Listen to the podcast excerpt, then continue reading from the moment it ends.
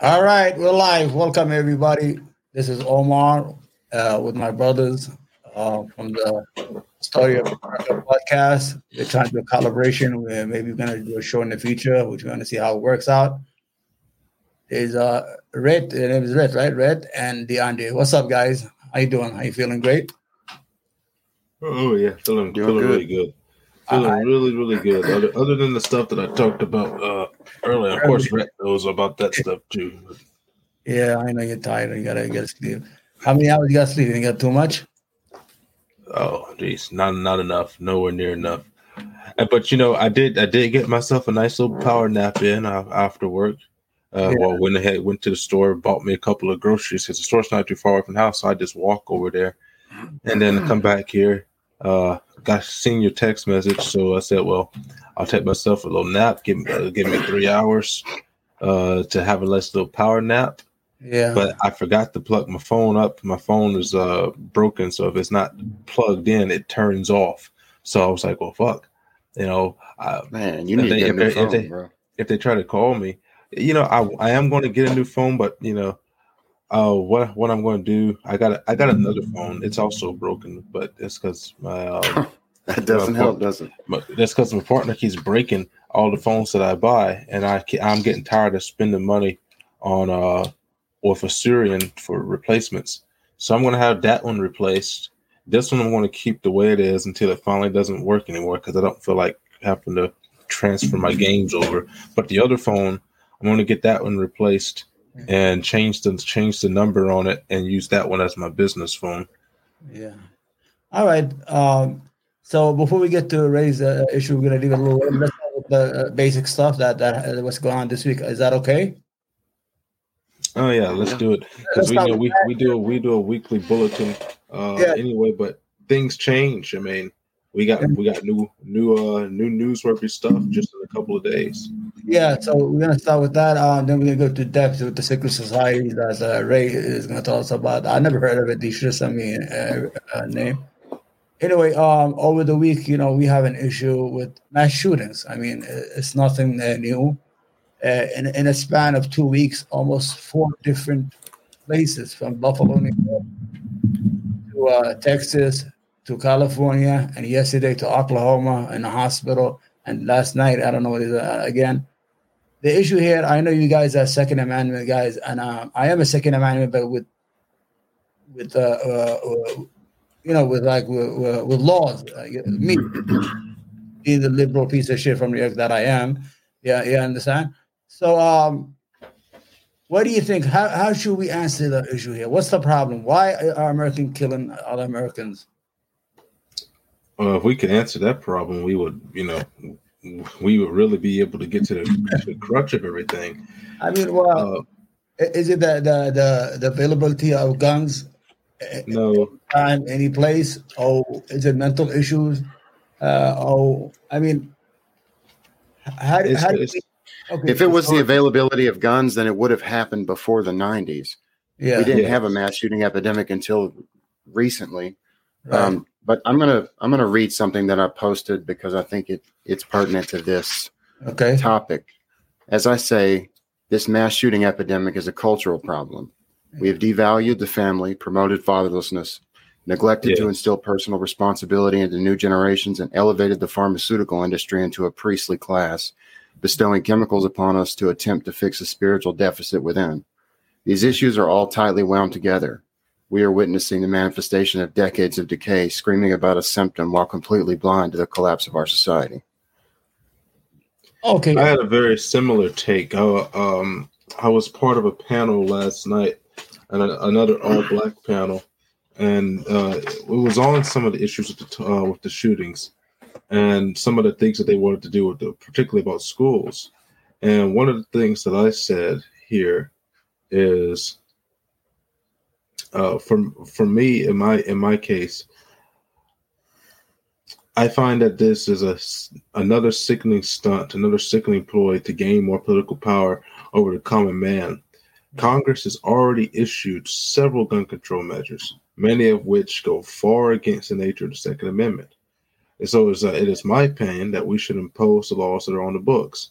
As far as the schools and these other areas that become targets, we have to harden these targets with whatever means necessary.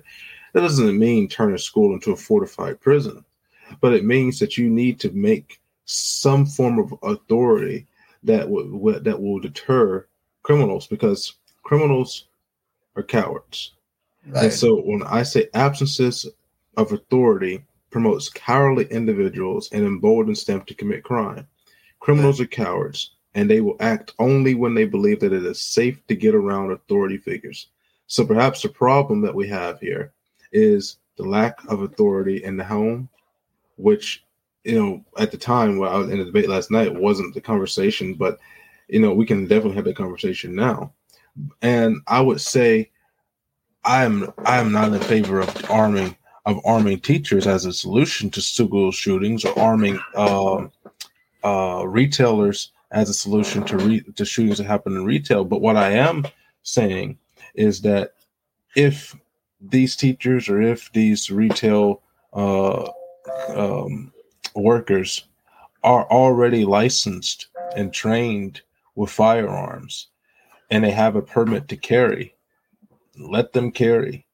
But I'm not saying that as a solution that we should call for the arming of more teachers or more retail workers or more anybody that's in these situations to be ready to combat these potential assailants, because I don't think that any amount of training that you give a common person that's not in law enforcement is going to have the mental fortitude to be ready to take on, to take on the world. And in many cases, I don't think that some of these people, teachers especially, with how they're trying to indoctrinate our children, are trustworthy enough to be given the choice to determine life and death in these situations. So we have to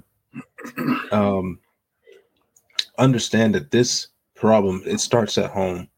It really does start at home. People try to blame video games, but video games aren't the problem. They did a study several years ago about the correlations between video games and violence amongst young people, and there's almost no connection. But what we do see a connection is definitely the absence of the father, the absence of the family structure, and we have to address that issue. If people can say it's mental illness all day long, but mental illness, particularly in these cases, start at home with neglectful parents and broken homes. Let me respond. Okay, I'm the outlier here. I'm the double advocate here. So we're gonna. So the problem is, they say, what is that? A bad man with a gun needs a good man with a gun. Is that the motto you guys say? Okay, you had a guy in Buffalo who was a cop for 20 years. He had a gun. He was trained. The kid that came, he had the body armor. He had an AR-15. He shot at him. He could not hurt him, and he gave away his life.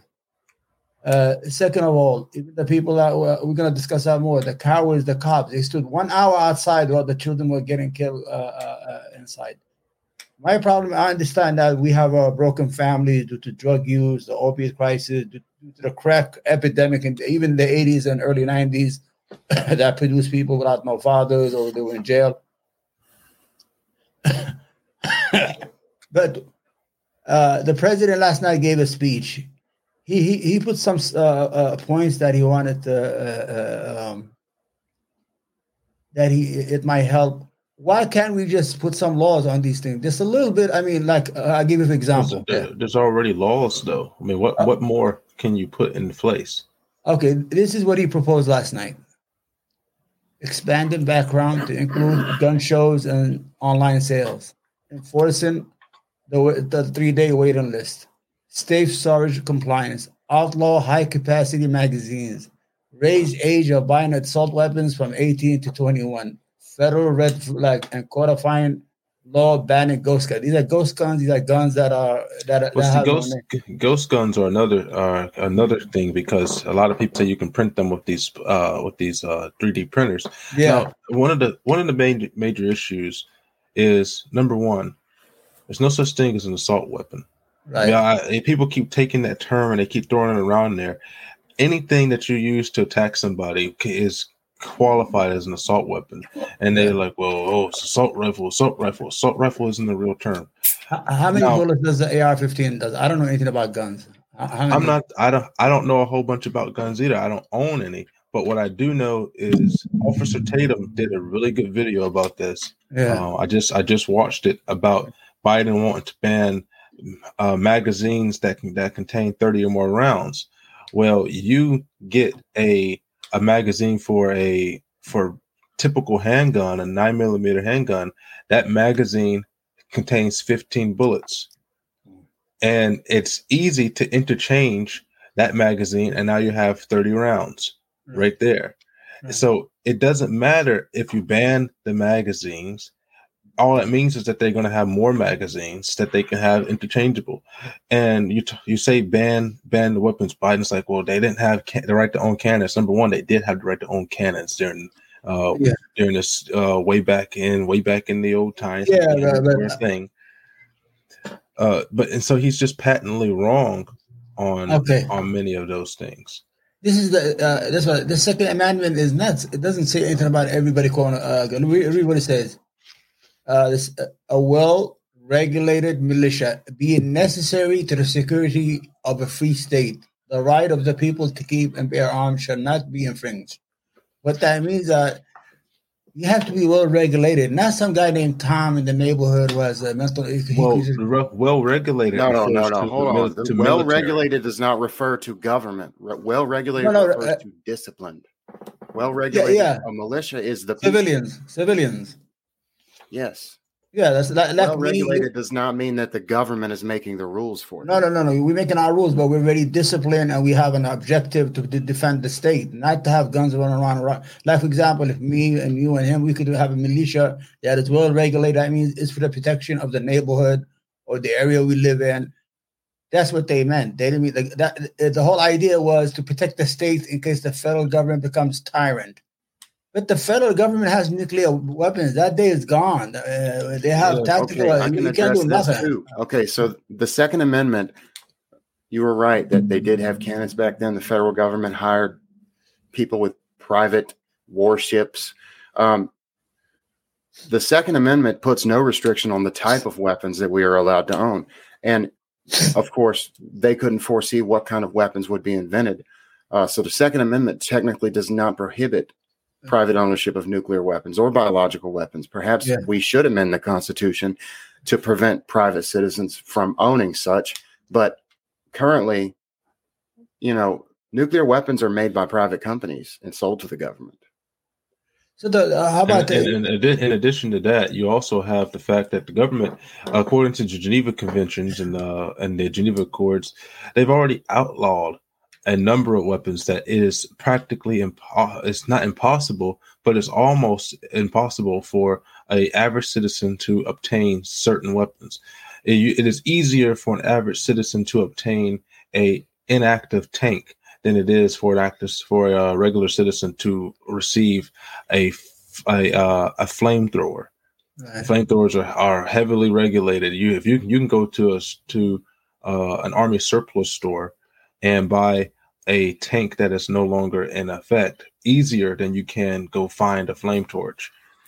And those are just because of the law. Same thing with chemical weapons. It's practically impossible. Doesn't mean that it's not possible, but it's practically impossible for a normal person to go and get one of those. And those are laws that people have decided are things that they want to abide by. But the problem when you talk about gun laws comes into the fact that the only people who are following gun laws in the first place are the average law-abiding citizen, of which this problem is not real for them. This problem is real with people who don't want to obey the law.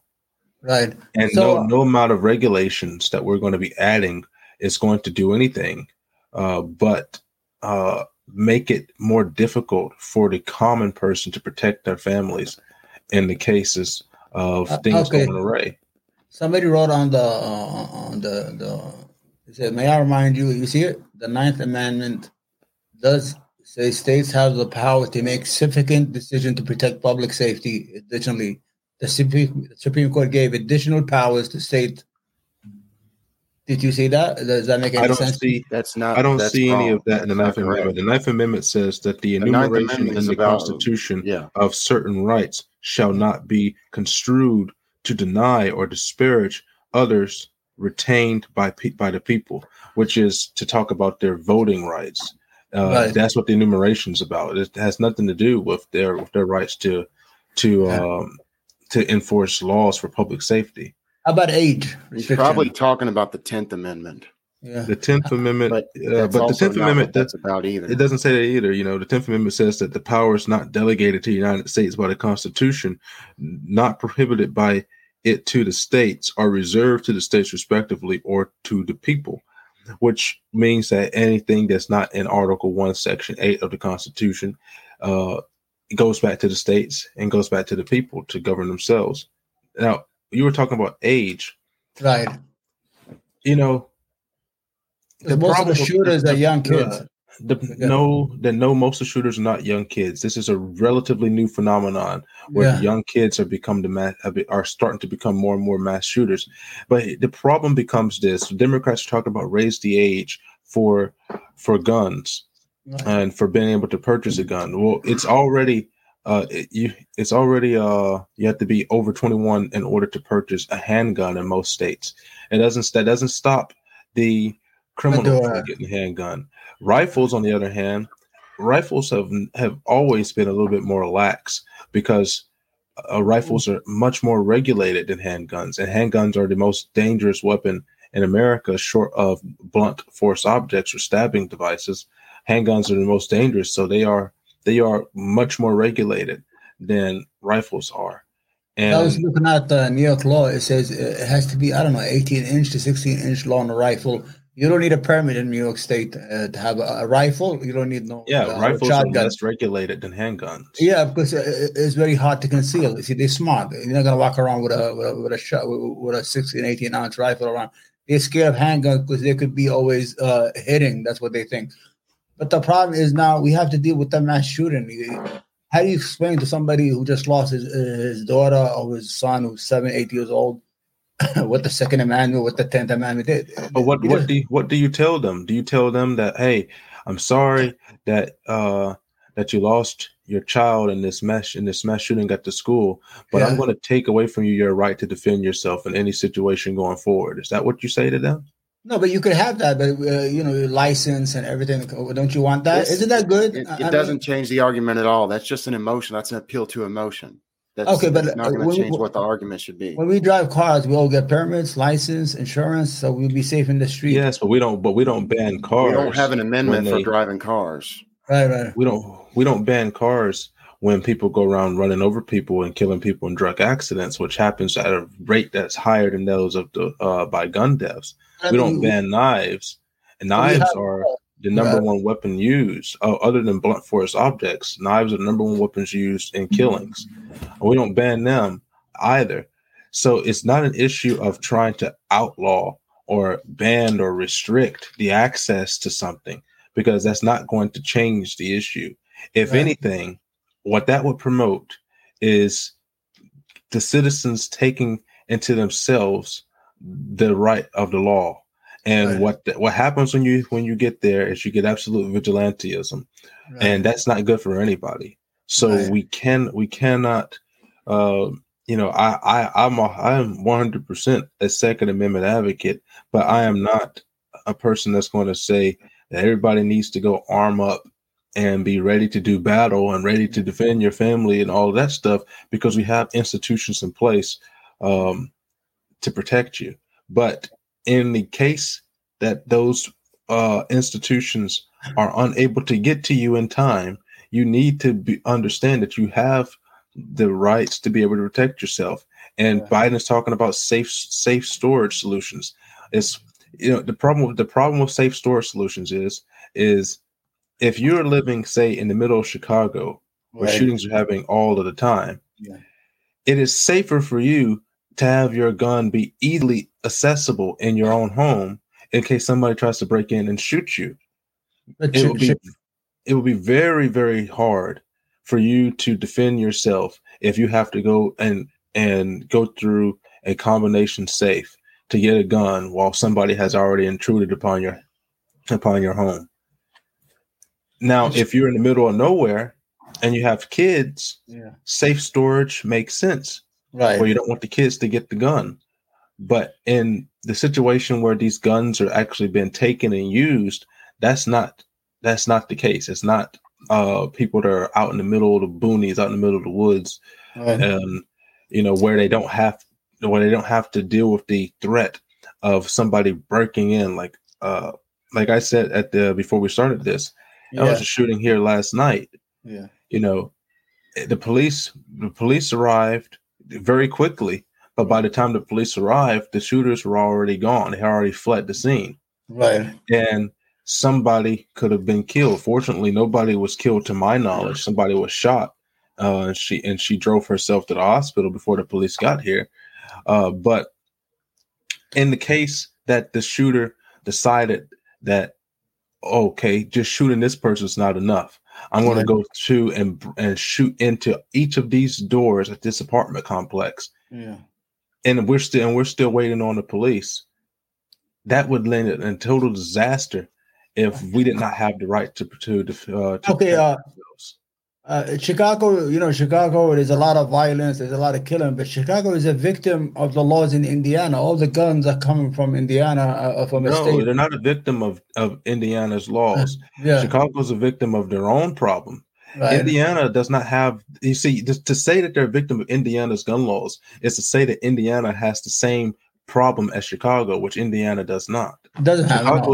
Chicago is a victim of their own culture, right. of their own problem. And the reason why Chicago is such a problem is the problem that I had last night with the shooting that happened here is that these people in these cities refuse to contact authorities. They refuse to allow police officers to do their job. And they have a shitty mayor that refuses to encourage police officers to do their job.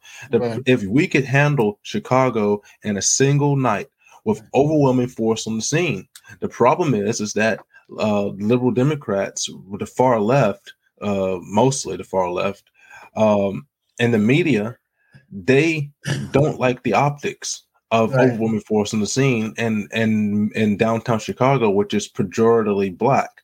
They would see it as an act of racism or an act of war against blacks. But the problem is because of that, you will never be able to tackle the issues, the underlying issues, because we're afraid of the media reaction of what's going to happen if we actually tackle the issue.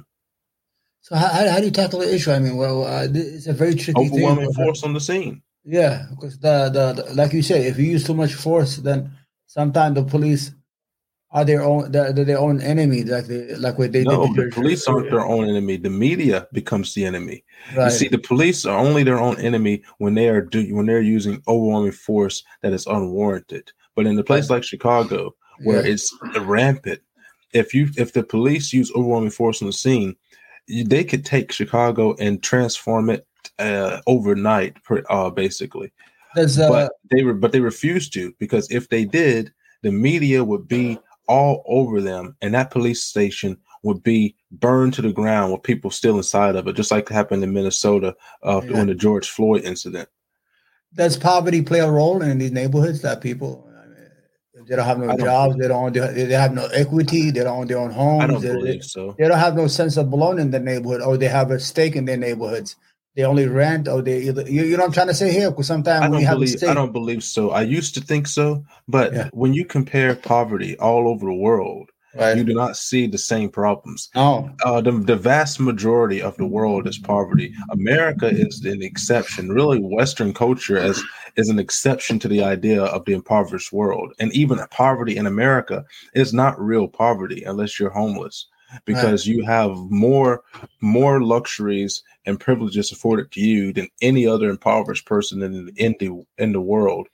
And those other impoverished places do not have this problem with shooting, and they aren't shooting people or attacking people as a way to get out of poverty. But I mean, now you can say that about robberies, or burglaries. But even that doesn't show much correlation because, again, comparing that to the poverty across the rest of the world, it's just not true. Right. What I was going to say. The number one predictor of crime is poverty. Right. Because what I'm trying to say here to make the point is I lived in a minority. I grew up in Brooklyn, New York, minority neighborhoods and things like that. And there were projects. You know, projects in New York, they're like 20, 30 floors. It's not like projects like what you guys down south, like regular houses.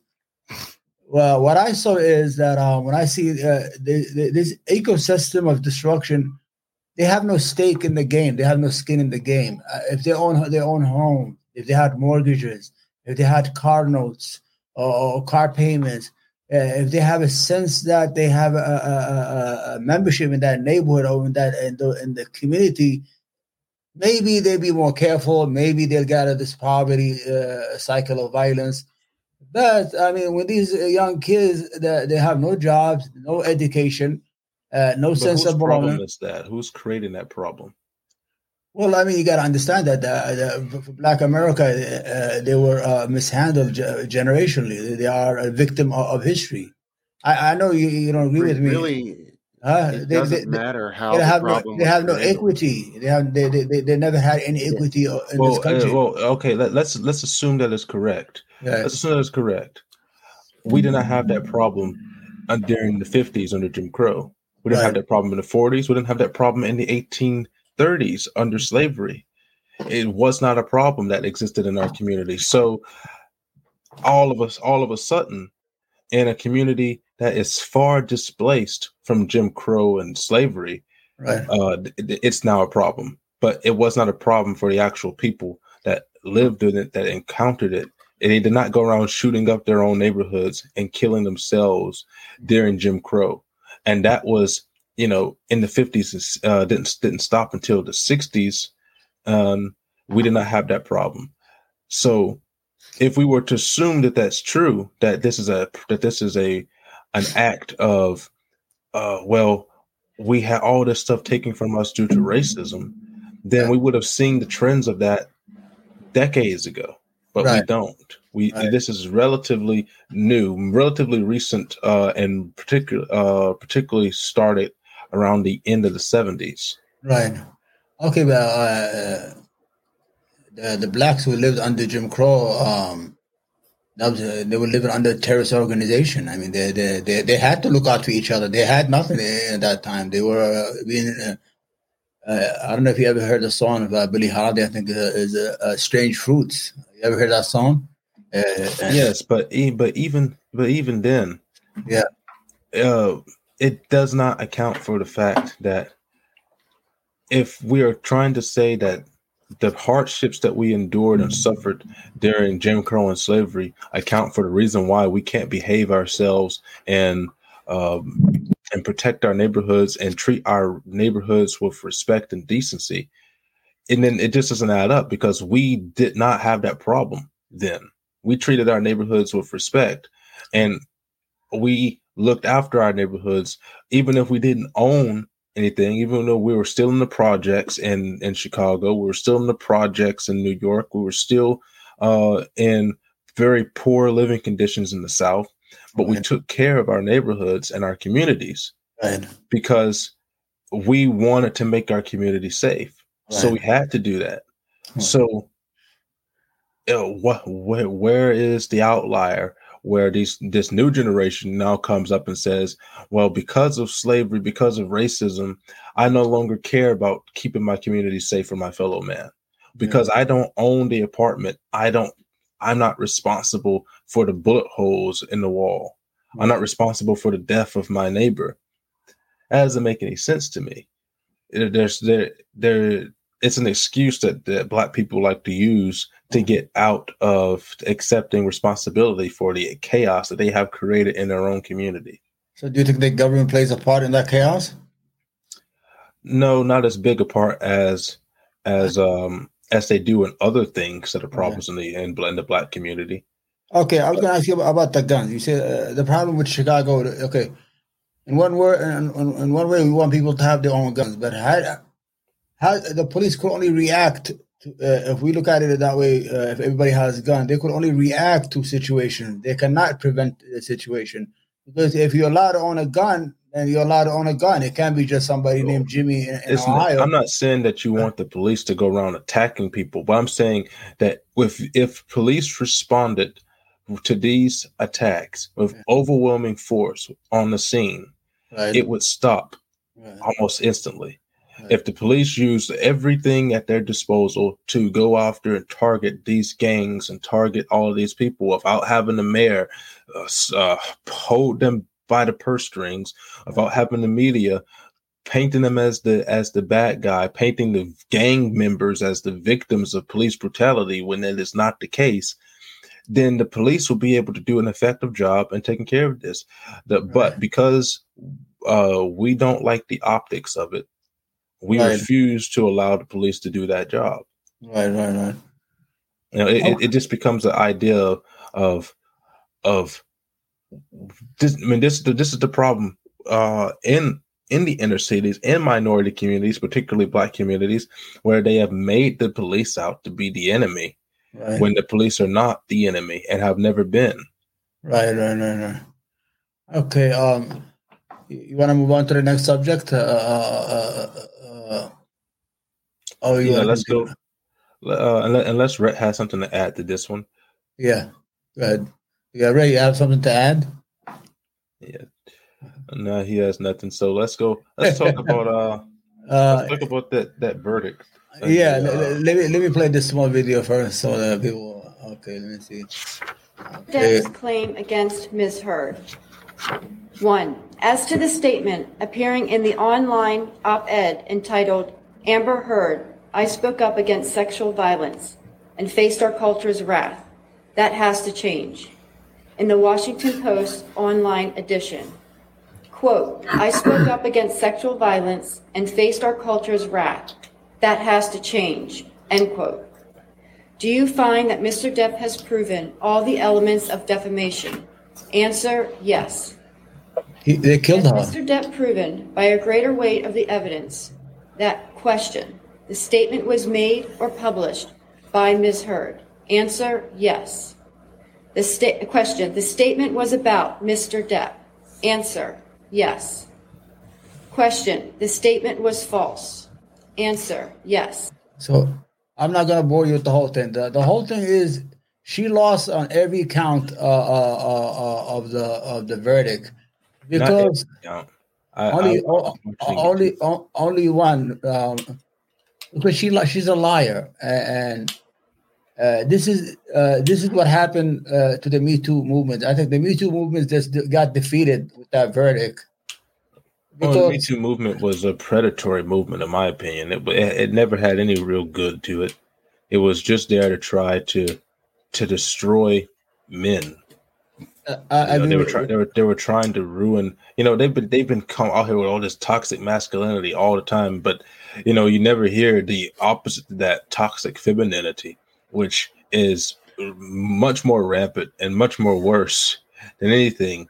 But you know, men just aren't able to talk about it because we get ostracized. They're not believed. We lose faiths a lot of times. A lot of times, some people have even lost their jobs over things like that. A lot of them, yeah.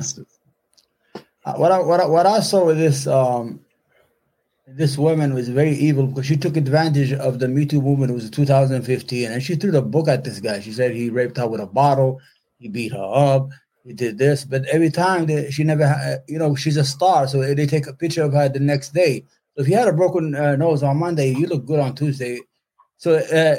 She lied so much is that she was exposed, and she exposed the weakness or the flawedness of the Me Too movement that believe all women. You can't believe all women. You could believe some of the women. Yeah, there is domestic violence. We agree with that. But you cannot just anybody who makes a claim. She destroyed his career. He lost his movies. He lost millions and millions of dollars. And he became the poster child of abuse. And he's the one who's getting beat up. You saw how she was beating him up every day. And you know, and the thing is, Johnny had nothing to lose out of all of this because he's exposed himself to be a drunk philanderer. That can't handle his alcohol. He's popped out on pills, but you know, He's trying to make a better life for himself, which is a good thing. I always want to see people make improvements in their life. But, you know, this really comes down to the fact that you have to see the idea of men. Yeah. I would rather be looked at as a drug abuser. This is Johnny. This is Johnny's mindset. Yeah. I'd rather be looked at as a drug abuser, as a philanderer, than as somebody who beats women. Yeah. And because that's the way you're treated in the media when you're one of these personalities is so much different when they toss that domestic abuse thing on there. I mean, you lose business deals, you lose face, you lose fans, and then you wind up going bankrupt. And in a lot of cases, many of these men, they never recover and they wind up committing suicide. Right. Well, what Johnny Depp did is he won by regaining his reputation by exposing her lies, that she was the one who's the abusive person. She was the liar. He taped her. So at the end of the day, it's not all about the money, that he got his life back. And I think his fan base is going to support him and expose you, saying nobody's going to believe you. No judge or jury is going to believe you no matter what. She was telling him already, you know, and that's why the jury heard. And she took advantage. And the woman was I have to be careful. I got to choose my words here. She was married for 1 month. He goes away. And she had people coming up, Elon Musk in the elevators. Like, you know, the game Mario Brothers, when they jumped in the elevators. John Franco. Well, she just got married. I mean, she was doing a lot of stuff. She was in it for the money. She got $7 million, and she said she donated it, but she never donated it. And at the end, when you lie and you cheat, God hates ugly and evil, and she ended up now owning him like $8, $9 million. You know what I'm saying? Oh, yeah. And you know, one of the things I believe I was watching Fox, Judge Jeanine says that one of the biggest things that came out of this case is the fact that she received punitive damages, or Johnny won cases on punitive damages, which are some of the hardest things to prove in a case.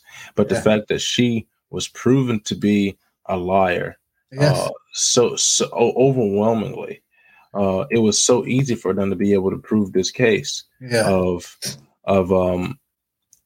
punitive damages. Yeah. So I didn't follow it when it was happening because I didn't think it was newsworthy, but I am I'm satisfied with the verdict, and I'm satisfied with it only because it will cast a light on the problems that men face that we are never allowed to talk about, because it's not well,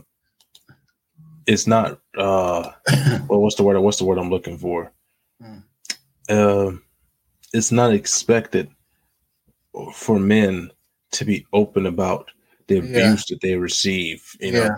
So for that reason, I'm satisfied with the verdict, even though I didn't watch the trial. Everybody was satisfied, even women. I think were satisfied because when they saw that she was a liar and evil, and the way she did it, she overkilled it. I mean, she already got the money.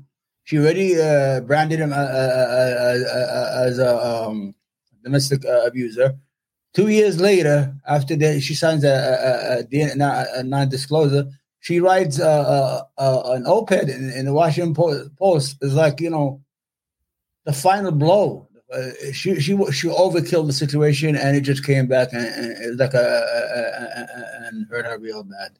And it was good. I think the Me Too movement is dead. It's been dead for a while, but it's more dead now. Oh yeah, it needed to be dead because again, it was never done with anything other than malicious intent. Right. And I do not believe in the saying, believe all women. I don't believe in the saying, believe some women. I believe in believing the facts. Right. Let the facts present themselves and believe that, you know, provide evidence for why this person did this or that. And if you can't provide any evidence of it, then I'm sorry, you have no case. Right. You know, people are like, well, it's rough, it's tough. But the fact is We have men that are behind bars right now, some who are dead as a result of false accusations. Yes. And you will never be able to get that time back. And so instead of believing what women say, you need to treat women like you treat everybody else. They are not children. They are not a paragon of peace and beauty that the court systems hold them out to be. The court systems treat women like children. And right. If women claim to want equality, then they should want equality of innocent until proven guilty. Right. And stop assuming that men are guilty because a woman says that the man did something and did not provide any evidence that a man ever did anything to her. Right.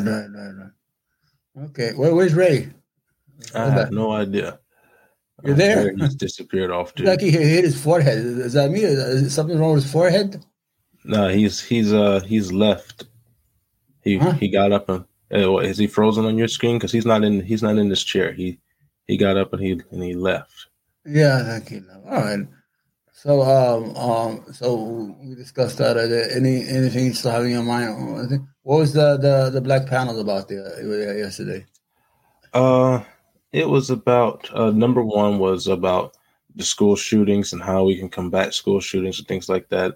Number two was something that I didn't think to be a real issue, but was about some apparent woman who calls herself a sexpert was saying something about polyamorous relationships where men won't listen to women in polyamorous relationships about having sex with two men, one woman, but they're all for two women, one man, and I just didn't think it was a real issue. And then in any case, to me, for a woman who calls herself a sex expert, which looking at her Instagram picture, I mean, for her to call herself a sexpert, I mean, she certainly doesn't look like she's had much sex in her lifetime.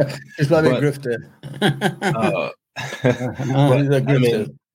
I mean, at this point, I think it's safe to just treat women like the children that they are in our society, because for a woman to come up with such a stupid thing to make an issue of.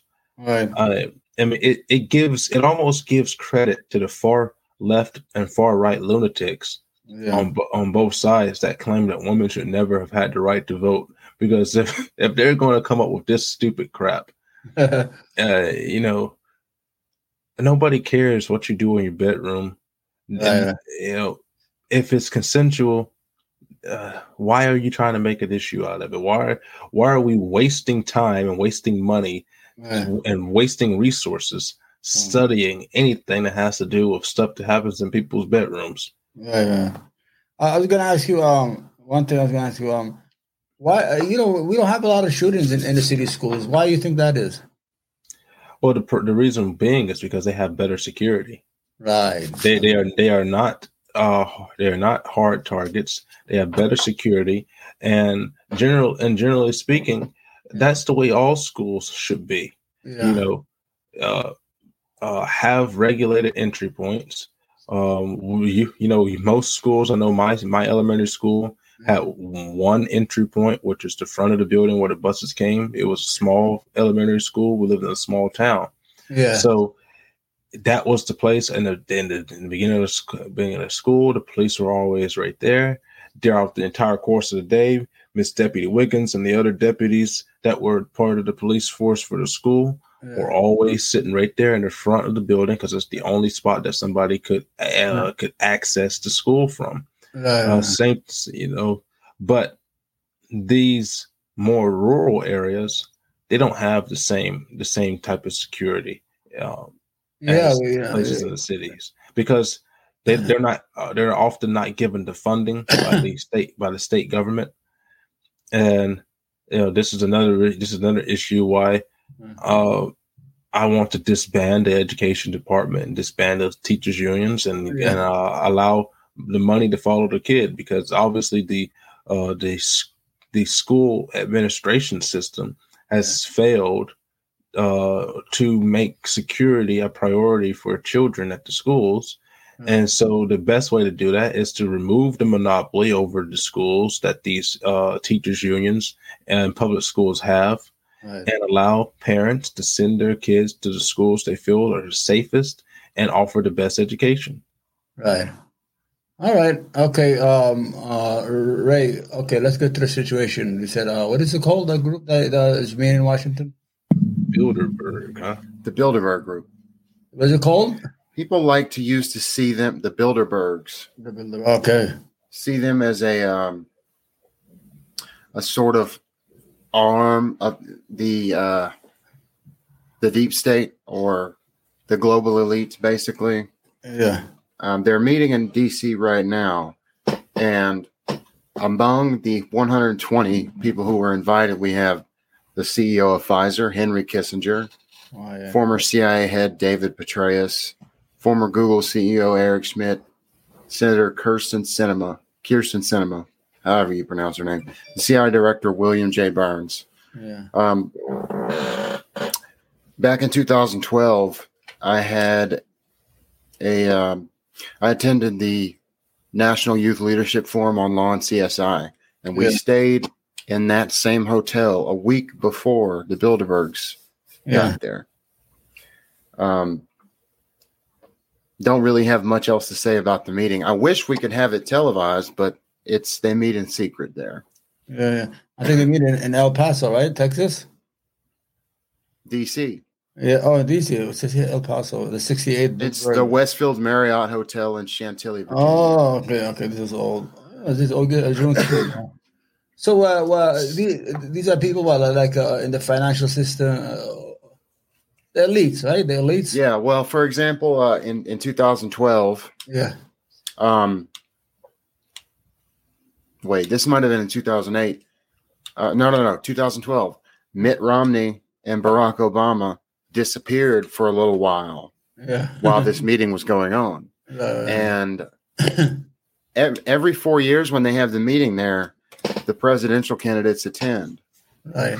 And so people have speculated that perhaps they are choosing the candidates. Right. Hillary and Obama disappeared there in 2008. I don't know if that's just what. If that's the case, I'm not sure if that's really the case, though. If that's the case, what does that say about Biden? Because he was obviously not invited. Well, I don't think. I think they're afraid he's going to talk. There's no election this year. Yeah, they're afraid he's going to talk. That's during election years. Yeah. But I don't know much about the Bilderbergs, but the issue with economic forums, they should be televised in any capacity, because this isn't an economic forum, though. And the World Economic Forum it's all recorded. You can go watch all of it. Oh, that's what they should be. The one that just replaced Davos, they certainly broadcast all of it, and they said some crazy stuff. They just straight up tell you what they want to do. How they advertise. They say, "You will own nothing and you will be happy." They straight up advertise that.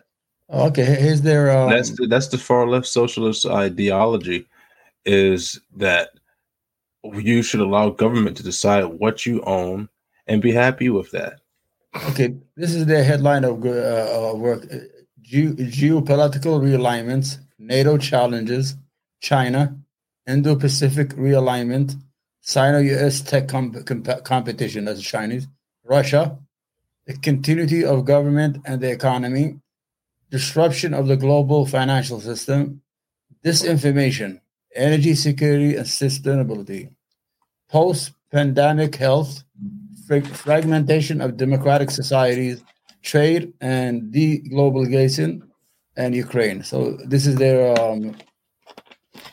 this is what they discuss in this mostly in their release, in their press release. Yeah. So, for example, like in the United States, 3 people own more wealth than 150 million Americans. Like if you put Warren Buffett with Elon Musk and Gates, I think his name is Bill Gates. What do you think that's going to lead into? I mean, isn't that going to lead to turmoil in the future? As equality decreases as the gap between the wealthy and the poor increases, the probability that the society will destabilize increases massively. Yeah. And this is a trend that's been seen all across time, because like you were saying earlier, people don't have a stake. They feel like they don't have a stake, so they drop out the bottom of the culture. Right. And at that point, they decide that they're just going to disrupt the system, tear everything down. But this is a problem. It's called the Pareto distribution, and it exists everywhere. And it's not a problem of capitalism. It's like a law of nature. Right. It's true for the mass of stars. It's true for any business endeavors. It's always going to be a small portion of people who own the vast majority of the resources. And it's a problem that's so much bigger than we could ever address. It's almost like we just don't know what to do about it. But increasing equality as much as we can, allowing individuals to make their own choices, is the best, has been the best system throughout history to try to minimize inequality. But there is no solution. Ultimately, it's like a law of nature. Yeah. It's that fundamental. It's in physics.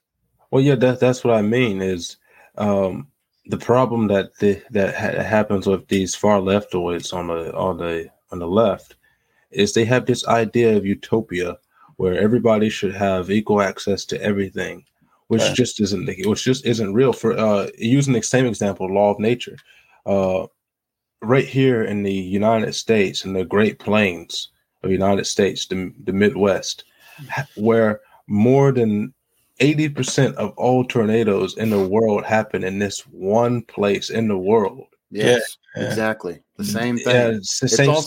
Yeah, it's also referred to by economists as the Matthew Principle.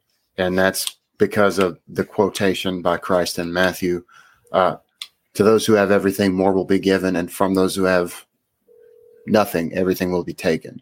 It's as you start to succeed, you succeed ever more quickly, and as you start to fail, the same can be said. Exactly. I mean, you take another example. Japan, for example, 99.9% of all Godzilla attacks in the world happen in Japan.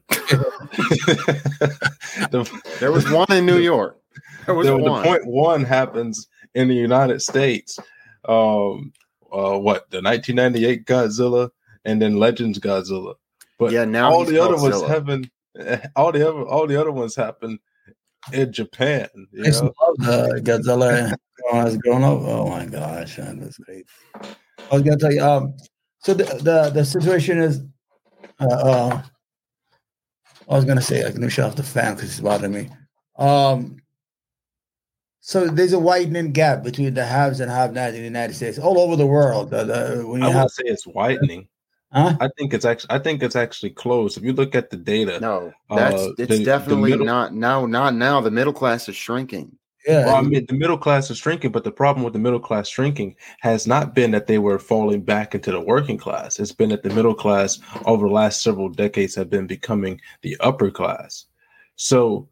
When I say that I don't think that it's widening in the way that the media presents it to be, because the media is talking about the shrinking middle class as if the middle class is just becoming poorer, when the fact is they've just become. Well, if they are, it's because of inflation.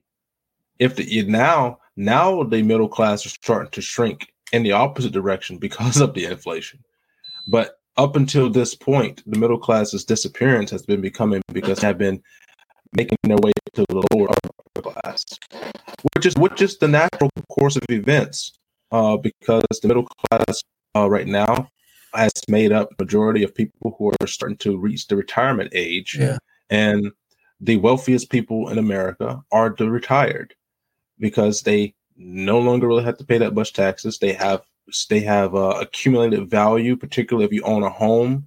The average homeowner in Mississippi, for example, is worth about $325,000 at the time that they retire because of the asset value. And so just by having those things, those particular things, and having more disposable income, they become the wealthier class, which is another reason why people like me say we should get rid of the the Social Security, because we're not going to be around. It's not going to, we're going to be around. It's just not going to be around when we get ready to draw from it. And that's because we're subsidizing the wealthiest people in America right now, which are retired. You're against Social Security too? No, I can't. Social Security never had a, it doesn't have, it's not, it has no constitutional merit. But it has a Social Security will be bankrupt by 2033. I know, but 2033 is the year that it will run out. In the 40s and 50s, if you had a sick mother or grandmother, you couldn't go to school. You could not get education. In the 40s, when Social Security was developed by Franklin Delano Roosevelt, it was the Great Depression and World War II. And it was only supposed to last until the end of the Depression, and they have made it last up until all of this time. And we've been paying so much money into it, and we will never be able to see a return on that. Right now, in order for me to be able to receive a return on the amount of money that I have put into Social Security by the time I retire, I will have to live a total of 172 additional years in order to break even with how much money I paid into Social Security. It's going to be bankrupt in 2033 anyway. Yeah. Yeah, but don't you guys think it lifted a big burden from people? No, it didn't. It created a burden on the people that have to pay into it, because you are subsidizing people who already have retirement accounts, who are already making more money and doing less. The majority of people who are on Social Security have retirement accounts. Yeah, what I'm trying to think initially. Okay, I'll address that. Yeah, originally, I think that it probably did relieve an economic burden. Yeah. I don't see why people can't save for themselves. But part of my grandmother's income is Social Security, and without it, she could not. I mean, she has a state retirement too, and my grandfather's retirement because he's dead. So she draws these three retirements, but she needs all of them. Right. But that doesn't mean I think Social Security is a good thing. Yeah, and I don't think it in the maybe initially it was, but in the long run, it's going to be more of a problem, and we'll never draw it. 2033 is when it will go bankrupt. Yeah, but it's serving a purpose right now. You have to understand that. See, I'm from a third world country. They have generational families that live in the same home. The older people, once they get old, they don't have anything, so they have become a burden on their children or on their grandchildren, and they depend, and they become kids. We have right now, let's say these women or these old men, who's going to support them? They're going to be a burden anywhere in society, no matter what. So you're just going to create a great poverty. You're going to make old people poor. So, but many people live on like $800, $900 a month. They need that money. Without that money, they become a burden on their family, on their children, or on society as a whole. I understand what you're saying, but like I said, I don't understand why people can't just save money if they're paying into taxes. I just don't personally think it's a legitimate function of the state. I don't think that the state should be involved in it. There is nothing in the Constitution that has given Congress the authority to do that. If you want it to have that type of a system, by all means, but make it be a voluntary system. And make it be a private system. As a matter of fact, I have introduced letters when Trump was president to try to address the issue of removing Social Security from the government and allowing private companies to run it, because it is a trust that's gaining no interest and receiving no kickback, to allow that money to go to a private corporation that will be able to put it into the global market and allow the money to rise on an equity index annuity. That would ensure that we would at least get about a 9% recovery rate. And if something did happen to the market, the $2.2 trillion that we would start off with, which is what the trust amount was at the time that I wrote the letter in 2019, you would be indexed at that $2.2 trillion. And that would be the amount that you would be able to divvy out first in the case of an economic collapse. But if my numbers were correct, and you were able to produce in the global market with a private corporation 8% on an annual percent basis, you'll be able to increase the $2.2 trillion to over $53 trillion in about 50 years. See the problem with the social. This is the primary reason that I see. I think the reason why DeAndre and myself have the view that Social Security is not a good. It's somewhat unfair to us because we've been paying in, and we will never see the money that we pay in because it will be bankrupt before we reach retirement age. Same thing with Medicare and Medicaid. These are systems that, and they only get more expensive. They never cut any of this spending. And how about Medicare? You guys against it? I'm against it because, as Medicaid? I said, Medicare does not have. I don't have an opinion on Medicare. Government does not have a legitimate role in the healthcare industry. It's not their place to do that. And yeah, but they get in there and they make it more expensive. Now, I sold the Affordable Care Act for 5 years. Right. I sold Medicare and Medicaid while I was working with the Affordable Care Act. And I've seen how the prices are, and they never get cheaper. They get more and more expensive. They start to tax us more money. They never cut any spending. They subsidize. And when they give all these government subsidies, all that does is it causes the big pharma and the hospitals to increase the cost of care or the cost of service, which they will then create another subsidy to pay for. And then they will just raise the prices again. So it's constantly causing prices to raise by having government be involved. There's no reason why people, adults who have saved up money their entire lives should not be able to afford their own health care. And health care would be so much cheaper if the government would just get out of the way. Right. Okay. We have to be realistic about things. You have about 25% of the United States population is over 63 or 65 years old. I don't know the exact.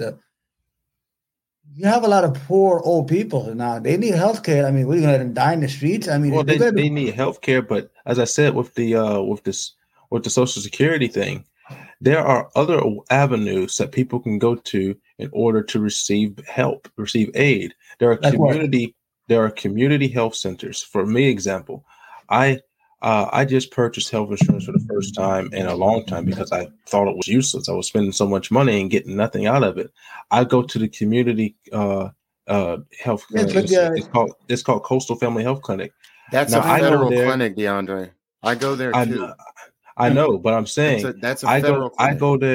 I go there, and they do it based off my income.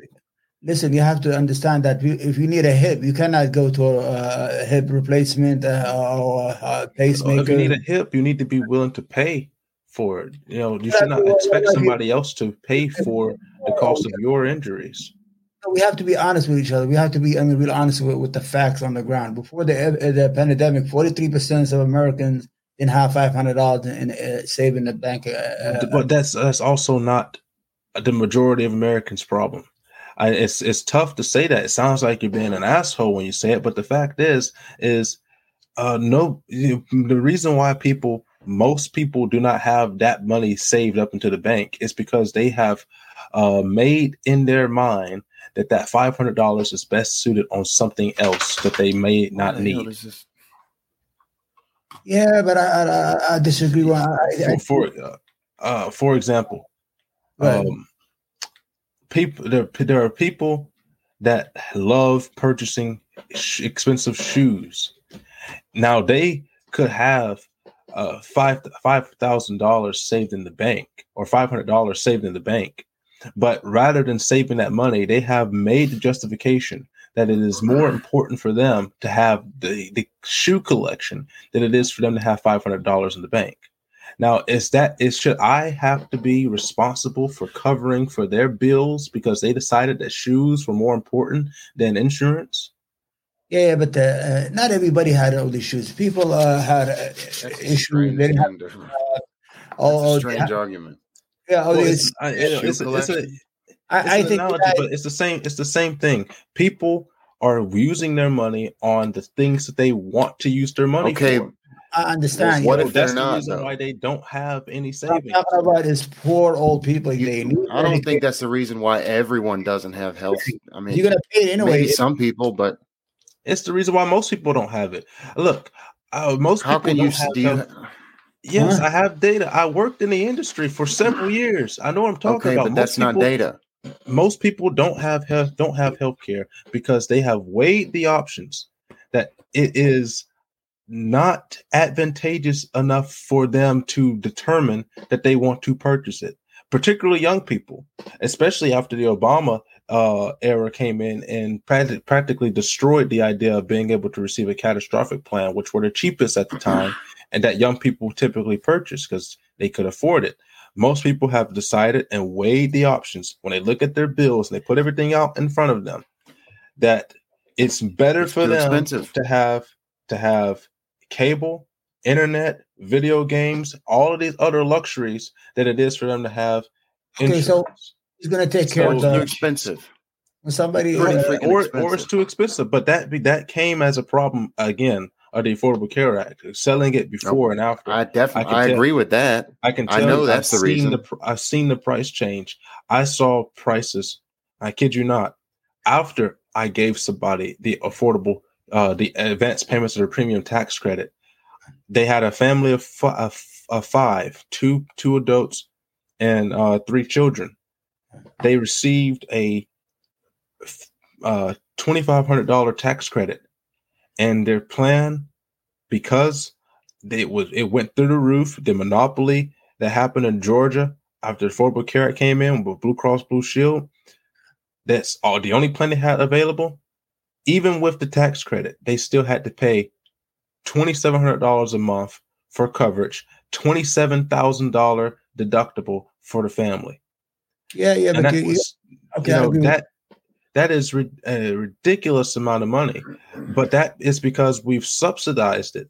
Before then, the exact same plan on the private sector was only about, I think if I remember correctly, about $600 a month. Now that's still a lot of money, but if you have the money to pay with a tax credit, $2,500 or $2,700 a month, it's cheaper. If for you to just go to the private sector and purchase it for $600 a month. But DeAndre, okay, I agree with you, but I want to go back to the old people. You don't understand how many there are poor old people in the United States.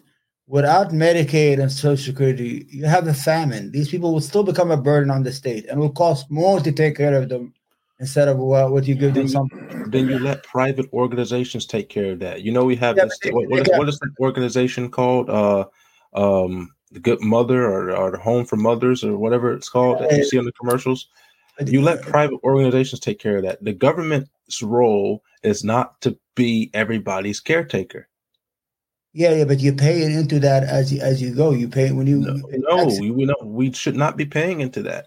People should be paying into their own things. Okay, let's say I've been around old people, and I think that the greatest thing that ever happened in this country is to have Medicaid and Social Security. Because I'll tell you why. I know you're gonna think I'm crazy. Because it lifted the burden from the children and the siblings and the families to take care of the elderly, to have their own independent income, and take that burden away. So you could go to school, you could go to a college, you could fuck up, you could do whatever you want, instead of become burdened by a sick grandmother or sick mother or sick father. That you cannot go to school or you cannot go to college. You'll have this burden on you. It will kill you. Understand that lifted a lot of burden on. But that's the minority of the case, because when I look at the data, I see that the majority of the money that is spent in this country on luxuries, on vacations, on just having a good time in general, it comes from the elderly, from the retired, from people over the age of 65. Yeah. But I mean, there's a lot of poor people. Have you ever heard of a program called Meals on Wheels or Wheels on Meals? Yeah, I know about Meals on Wheels, and it's a nice program. I know, but some of these people are hungry. I mean, if it wasn't for that meal, it's not private. It's a private organization. I know, but allow private organizations to do things. Private organizations do things much better and much more efficiently than the government. Yeah, but not in a mass way. They could do like certain families, but when you have 20, 15 million people, private organization cannot. They do it. They do it every day. They do it every day. When you go to the store, everything that you purchase at the store is made by killer organizations. So they do it every day. They have no problem taking on things. Now, for example, I've worked for private organizations with federal government, and I worked for, like I said, with the Affordable Care Act through Centers for Medicaid and Medicaid Services. Now, the same organization, the same industry, they were able to provide coverage to over 100 million people. They spent significantly less money on creating a website that works and functions, in my opinion, better than healthcare.gov did. Healthcare.gov, at its maximum, at the peak of people who are enrolled in the Affordable Care Act, was 15 million. That was in 2016. When that number hit 15 million. Now, people like to say, well, it's 60 million. No, it's not. The reason they get 60 million because the Affordable Care Act is operated by CMS, which is the Centers for Medicare and Medicaid Services. So they just clump all of the numbers of Medicare, Medicaid, and the Affordable Care Act all together. And that's how they get that 60 million number. But the actual number of the most people that ever registered with the Affordable Care Act was 15 million. Okay. Which means that the private sector was doing that for more than 180 million people who had coverage, and they were doing it more effectively than the government and for cheaper than the government was doing it. Because Obamacare, not the Obamacare, but the website itself, it cost billions of dollars to make, and it didn't work for weeks after it goes in. And even now it still goes down. So let the private organizations do it. They do it better. I have never seen the government be able to run something as efficiently as the private sector has been able to. Okay, let me give you just one last video before we go. We're already over the hour. I know you're tired. I'm tired. This video, I just want to, okay, raise here. I want you to, this is after she won the election. You know, this is our friend. Provide surveillance on. Okay, listen to, this is Marjorie Taylor Greene. This is after she wins the election. This is her speech. This is what she said. You have to accept the fact that the government totally wants to provide surveillance on every part of your life. They want to know when you're eating. They want to know if you're eating a cheeseburger, which is very bad because Bill Gates wants you to eat his fake meat that grows in a Peachtree dish. So you'll probably get a little zap inside your body and that's saying, no, don't eat a real cheeseburger. You need to eat the fake burger, the fake meat from Bill Gates. They probably also want to know when you go to the bathroom and if your bowel movements are on time or consistent. I mean, what else do these people want to know? All right. This is our friend Marjorie. She never fails. That was that speech after she won. She told her, did that make sense to you guys? I think she has a point. I mean, government overreach when it comes to personal privacy has really gotten out of hand, and it really started with I can't remember the act. You, the one I'm thinking of is the one that they made, the Patriot Act. Yeah, the Patriot Act. Yeah, that was the Republican National Defense Authorization Act. Yeah. I mean, I think me and Rhett were just talking about this a couple of days ago. It was under Obama. It was an expansion. That's the Republican Party that they gave us the Department of Homeland Security. They gave us the Patriot Act. Most of the governments. The Republican Party doesn't do shit that's fucked up because they do. And I mean, for example, the Chief Justice right now, who is no ally to conservatism, he is a product of a Republican appointment.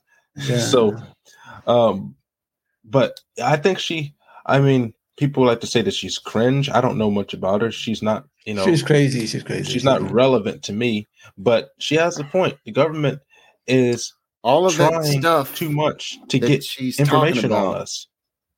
Yeah. It's not that stuff that big tech has. Yeah, not the government. Yeah, but the government all that information as far as there was the. So, what do you think about freedoms? I mean, who should we be worried about? Government is the company that wants to. Oh, should we worry about your throat that can track all of this stuff? Who are infringing our freedom? So, the governments or private companies like Google's and stuff like that? Who do you think? Both of them. They both want to destroy freedom. Yeah, because I looked at a T-shirt one time. I looked at a T-shirt on Google. It was following me on my phone all over. That T-shirt is for 3 weeks. God damn it. It's like a stalker. You understand? So they know everything you do. Anyway, this is why I don't necessarily put too much trust in private organizations alone. Because big business in many different sectors, they're in bed with the government. So much power. And in many cases, multinational corporations have far more power than governments. Right. All right. So you want to? I'm tired. I want to go and everything. And so we had a good conversation today, right? Oh yeah, this was really good. You know, I was wondering how we were going to do this collaboration, how it was going to go, and this has been a very successful first episode. I wish we could have had your other guy Eric be part of this show. Yeah, you're gonna fix it. Experience next week. I want to bring in. I want you to bring guests. Okay? Next week, I will not be available. I will be watching the Jurassic Park, Jurassic World Dominion. So we can do it on a Saturday. Will be here. Oh, Saturday? No, we can't do it Saturday. We do our own show Saturday. Oh, okay. That's why I chose Friday. So we don't conflict our schedules. All right, so we'll see how it goes because I was going to bring some guests, like YouTubers. But Rhett can definitely do it with you on Friday, on next Friday though. But I probably won't be available because I'll be going to the movies. Okay, give Rhett my information. You picked the one showing that was like during this time. Huh? Well, no, that's opening day. It's June 10th. It's opening day of. I never saw. The movie is not all day long. I picked the time that's after work. I get off work at 2:30, so I'm going to go to the movies at 4:20 at 4:75. That's an acceptable. Oh, no, not 4:75. 4:25. 4:75. I'm going to go. Wow. Going to go at 4:25, and I think it's going to be like a 2.5 hour movie. Let's see what happens. Maybe something will come up, and we could fit it in or something. Is that okay? Or it could be later. Yeah, I'll keep you guys posted. Yeah, we could move it up to 8 o'clock. To 8 o'clock your time, 9 o'clock my time. Because again, we're off on the weekends. I think Rhett's off on the weekend too, so. We might be able to do it later on during the day, so we might still be able to do it just later on after the movie's done. All right, we'll see. And let us know how the movie is. It's going to be on Netflix, right? No, that's not right. No, it's not going to be on Netflix. It's in theaters opening. Yeah, Jurassic Park, Universal treated it with so much respect that it is practically impossible to find it on any streaming service. That it's not universal. All right, then, guys. Thank you for having a nice conversation. And don't worry, the more we do, we'll get better and better, like an oil machine. And then eventually, we're gonna name the show. I'm gonna get our own intro. And the whole thing is we're gonna have an open source because the whole idea is we usually get invited to panels, so we're gonna invite people to come to our show to give them the opportunity to come and have a discussion with us. You understand what I'm saying? Does that make sense? Exactly. That's what I want. I want us to be able to. Reach out with more people, and build our own little conglomerate where we have people that we can pull to. For instance, if we have to talk about shootings again, which I do think there will be another mass shooting sometime in the near future, that we should have people who are interested in that type of topic, that have facts on both sides. Oh, we can have debates. We can debate us. Always pull them in. Exactly. And I think it'll be fun. All right, guys. Have a good night. Thank you. And have a good weekend. Okay. You too. Take care. All right. God bless. Yeah, you too. Thank you.